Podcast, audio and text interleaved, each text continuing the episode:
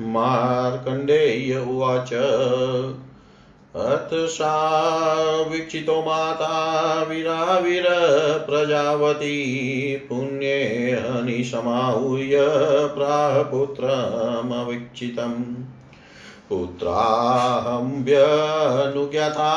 तव पित्रा महात्मना, उपवासं करिष्यामि दुष्करोऽयं किमिच्छ सच्चायतस्तव पितुस्त्वया साध्यो मयापि च प्रतिज्ञात्वया पुत्र ततस्तत्र यताम्यहम् द्रव्यस्याधमहाकोशात् वदास्यम्यहं पितुः। धनं ते पितुराय, तमनुज्ञातास्मि तेन च। क्लेशा, क्लेशसाध्यो मदायत स हि श्रेयो भविष्यति। साध्यो भवेद्वा यदि ते कश्चिद्बलपराक्रमी शते साध्योऽन्यथा वा दुःखसाध्यो भविष्यति।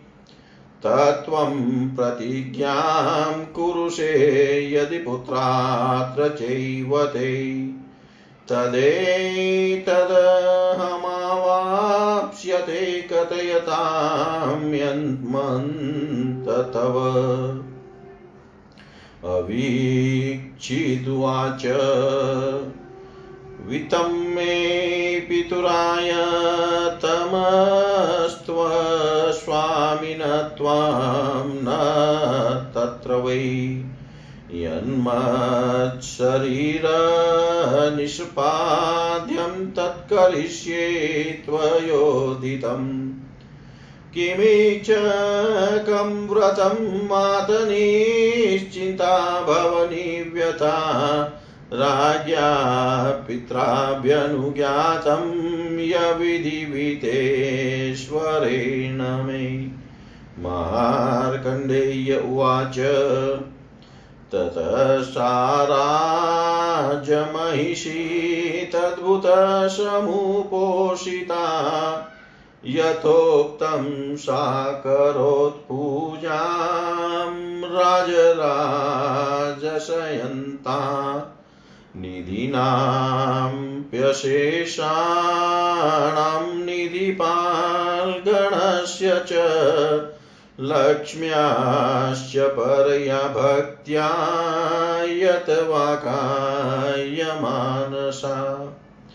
विविक्ते तु गृहीस्थोऽयमत राजा करन्धम। आशिन्न उक्तसचिवे नीतिशास्त्रविशारदे सचिवा ऊचु राजन्वयपरिणतन्तवेतच्छासतो महिम्। एकस्तेतनयो वीक्ष्ये त्यक्तदारपरिग्रह अपुत्र स च ते निष्ठां यदा भूपगमिष्यति तदारिपक्षं पृथिवीनिश्चितं वयास्यति। वंशक्षयस्ते भवितासि त्रिपिण्डोदकक्षय एतन्मतेऽर्भिय किं यान्य भविष्यति।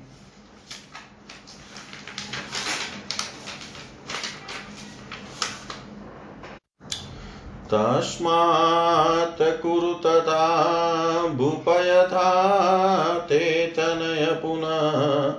करोति सततं बुद्धिं पितॄणामुपकारिणीम् मार्कण्डेय उवाच एतस्मिन्नन्तरे शब्दं शुश्रावजगतिपति पुरोहितस्य वीराया गदतोऽर्थिनं प्रति। कः किमिच्छति दुःसाध्यं? कस्य किं साध्यतामिति? करन्धमस्य महिषी किमि च कुम कमुषोपिता राजपुत्रोऽप्यवीक्षितु श्रुत्वा पारोहितं वच प्रत्युवाचार्थिनं सर्वा नाजद्वारमुपागतान्। मया साध्यं शरीरेण यस्य किञ्चिद्भवितुष मम माता महाभागा किमिचिकमुपोषिता। शृण्वन्तु मे अर्थिन सर्वे प्रतिज्ञातं मया तदा किमि च ददाम्येष क्रियमाणे किमि च मार्कण्डेय उवाच।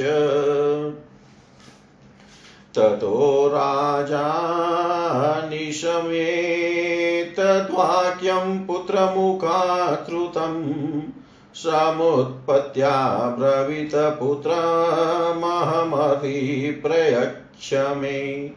अवीक्षिदुवाच दातव्यं यन्मया ताद्भवे भवते तद्भवीमाम् कर्तव्यं दुष्करं वा ते साध्यं दुःखसाध्यमेव वा।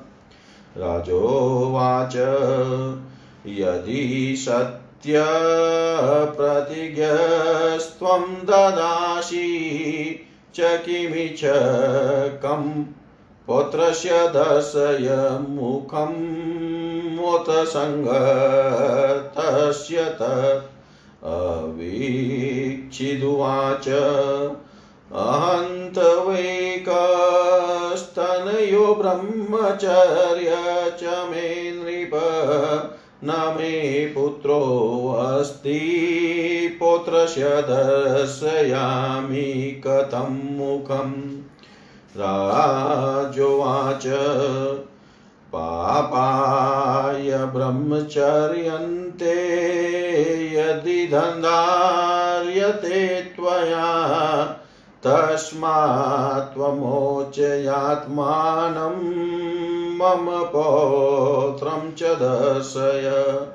अवीक्षिदुवाच विषमस्यान्माराजयदन्यतत्समादिश वैराग्येण मया त्यक्तस्त्रिशम्भोगस्तथास्तु स राजोवाच बहुभिर्युध्यमानानां दृष्ट्वो वै वैरिणां जय। तत्रापि यदि वैराग्यमुपेषि तद पण्डित, किं वा नो बहुनोक्तेन ब्रह्मचर्य परित्यज मातुस्त्वमीचयावक्रं पौत्रस्य मम दर्शय। मार्कण्डेय उवाच, यदा स बहुशस्तेन प्रोक्त पुत्रेण पार्थिव, नान्यत् प्रार्थयते किञ्चिददा पुत्रोऽब्रवीत् पुनः दत्त्वा किमिच्छङ्कं तुभ्यं प्राप्तोऽहं तात सङ्कटं तत् करिष्यामि निर्लज्जो भूयोदारपरिग्रहम्। स्त्रिया समक्षं विजितः पतितो धरणीतले स्त्रीपति भविता भूयस्ताते तदति दुष्करम्। तथापि किं करोम्येषस्त्यपाशवसङ्गत करिष्यामि यथात्थां निजशासनम्। इति श्रीमार्कण्डे पुराणे विक्षिप्तचरितं द्वाविंशत्यधिकशततमोऽध्याय सर्वं श्रीशां सदाशिवाय अर्पणम् अस्तु ॐ विष्णवे नमः। ॐ विष्णवे नमः। ॐ विष्णवे नमः। मार्कंडे जी बोले, एक समय पवित्र दिन में अविक्षित की माता वीर प्रसु वीरा ने पुत्र अविक्षित को बुलाकर कहा, हे पुत्र, मैं किमिच्छक नामक उपवास के पीछे एक दुष्कर व्रत करूँगी। तुम्हारे महात्मा पिता ने भी उसे करने की आज्ञा दे दी है। वह व्रत तुम्हारे पिता तुम और मैं इन तीन जनों के अधीन है। अतएव हे पुत्र, जब तुम उसकी प्रतिज्ञा कर लोगे, तब मैं व्रत कार्य में यत्नवती होंगी तुम्हारे पिता के राजकोष का आधा धन दान करूँगी। सुतराम धन तुम्हारे पिता के अधीन है, किंतु उनसे आज्ञा प्राप्त कर ली है। क्लेश साध्य विषय मेरे अधीन है।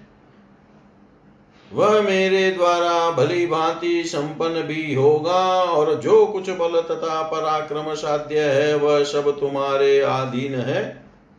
वह तुमको सुसाध्य, दुख साध्य अथवा असाध्य भी हो सकता है। अतएव हे पुत्र, यदि अपने साध्य विषय में तुम अंगीकार करो तो इस व्रत का उद्योग करो। अब तुम्हारा जो अभिप्राय हो, उसको प्रकाश करो।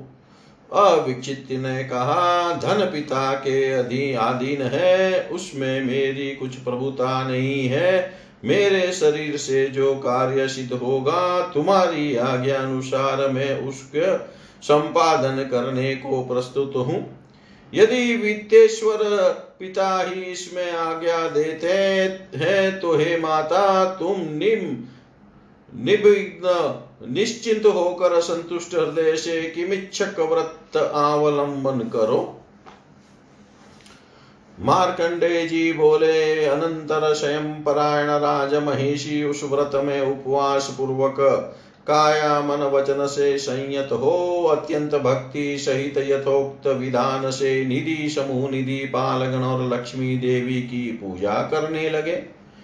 इस और राजा करंदम नीति शास्त्र विशारद मंत्रियों के सहित मंत्रणा ग्रह में विराजमान रहे मंत्री बोले, हे राजन, पृथ्वी पालन करते हुए आपकी अवस्था बीतती चली और आपके एकमात्र पुत्र ने दार परिग्रह त्याग किया, अर्थात विवाह नहीं किया है। हे भूप, अब वह भी जब अपुत्र ही रहेंगे दार संग्रह करेंगे, तब निसंद पृथ्वी आपके शत्रुओं का आश्रय करेगी। आपका भी वंश क्षय और पितरों का श्राद्ध तर्पण नष्ट होगा। फिर क्रिया हानि के कारण यह समस्त महत शत्रु भय उपस्थित होगा। अतएव हे भूपाल, जिससे आपका पुत्र फिर सदा पितरों का उपकार करने वाली बुद्धि अवलंबन करे, उसका उपाय कीजिए। मार्कंडे जी बोले, इसी समय राजमहिषी वीरा के संबंध में पुरोहित गणों से जो कहते थे, राजा ने उन वचनों का शब्द सुना। पुरोहित कहते थे, करंदम की महिषी की मिच्छिक व्रत करती है। तुम क्या क्या इच्छा करते हो? किसका क्या दुस्साध्य कार्य साधन करना होगा? सो प्रकाश करो। जब राजपुत्र अविक्षित ने पुरोहितों का वचन सुना, तब वह भी राजद्वार पर आन कर सब अतिथियों से कहने लगे, हे अर्थी गणों, मेरी प्रतिज्ञा सुनो। मेरी भाग्यवती माता की मिच्छक व्रत में स्थित हो रही है। इस समय में मेरे शरीर में, शरीर से जो कुछ साधित हो सके उसे कहो। इसकी मच्छित व्रत के समय तुम क्या क्या प्रार्थना करते हो, सो कहो, मैं वही देने को प्रस्तुत हूँ। यह मेरी आगे प्रतिज्ञा है। मार्कंडे जी बोले, इसके उपरांत राज, राजा करंधम ने पुत्र के मुख से निकले हुए यह वचन सुन। उनके उसके समीप जाकर कहा, हे पुत्र, मैं हरती हूँ, उसका अभिलाषित वस्तु दो, मुझको अभिलाषित वस्तु दो।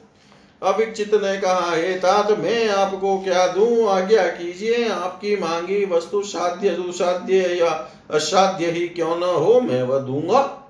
राजा ने कहा यदि तुमने किमिच्छक दान में करने की सत्य प्रतिज्ञा की है तो मेरी गोदी में बैठा बैठाल कर पुत्र का मुख दिखला, दिखाओ अभिचित ने कहा नृप, मैं ही आपका एकमात्र पुत्र हूँ, सो मैंने ब्रह्मचार्य अवलंबन किया है, और मेरे पुत्र भी नहीं है। देव, किस प्रकार आपको पौत्र का मुख दिखाऊँ राजा ने कहा यह जो तुमने ब्रह्मचार्य धारण किया है, सो यह पाप का हेतु है। सुतराम इसको परित्याग करके उससे आत्मा को मुक्त करो और मुझको भी पौत्र का मुख दिखाओ। अविक्षित ने कहा, यह कार्य अत्यंत विषम, अर्थात ब्रह्मचार्य का विरोधी है। हे महाराज, मैंने वैराग्य के निमित्त ही स्त्री संभोग परित्याग किया है। जिससे वह वैराग्य खंडित न हो, आप मुझे वैसी ही कोई दूसरी आज्ञा दीजिए। राजा ने कहा, मैंने देखा है कि व्रत सेना से युक्त वेरियों को तुमने युद्ध में परास्त किया। इस पर भी यदि तुम वैराग्य अवलंबन करते हो तो तुम अपंडित हो। अब मेरे अधिक कहने का क्या प्रयोजन है? तुम अपनी माता की इच्छा अनुसार ब्रह्मचार्य परित्याग करो और मुझको पौत्र का मुख दिखाओ। मार्कंडे जी बोले, राजपुत्र के बारंबार अनुराध, अनुरोध करने पर भी जब राजा ने दूसरी कोई प्रार्थना नहीं करी, तब राजपुत्र ने फिर कहा, हे तात आपसे किम इच्छा कर, प्रधान विषय में अंगीकार करके मैं संकट में पड़ गया हूँ। इस कारण निर्लज होकर भी होकर फिर स्त्री ग्रहण करनी ही पड़ेगी। मैं स्त्री के सामने पराजित होकर पृथ्वी में गिर गया था, अतएव स्त्री मेरे पक्ष में पति के समान होगी। हे तात, यह बड़ा ही कठिन कार्य है, किंतु तो भी क्या करूँ? जबकि सत्य पाश में बंद गया हूँ, तब आप जो कहते हैं, वह अवश्य करूँगा। अब आप निश्चित चित से राज्य शासन कीजिए। ओम पूर्ण मद पूर्ण पूर्णमिदम पूर्णात, पूर्णमुदच्यते। पूर्णस्य पूर्णमादाय, पूर्णमेवावशिष्यते। ॐ शान्ति शान्ति शान्ति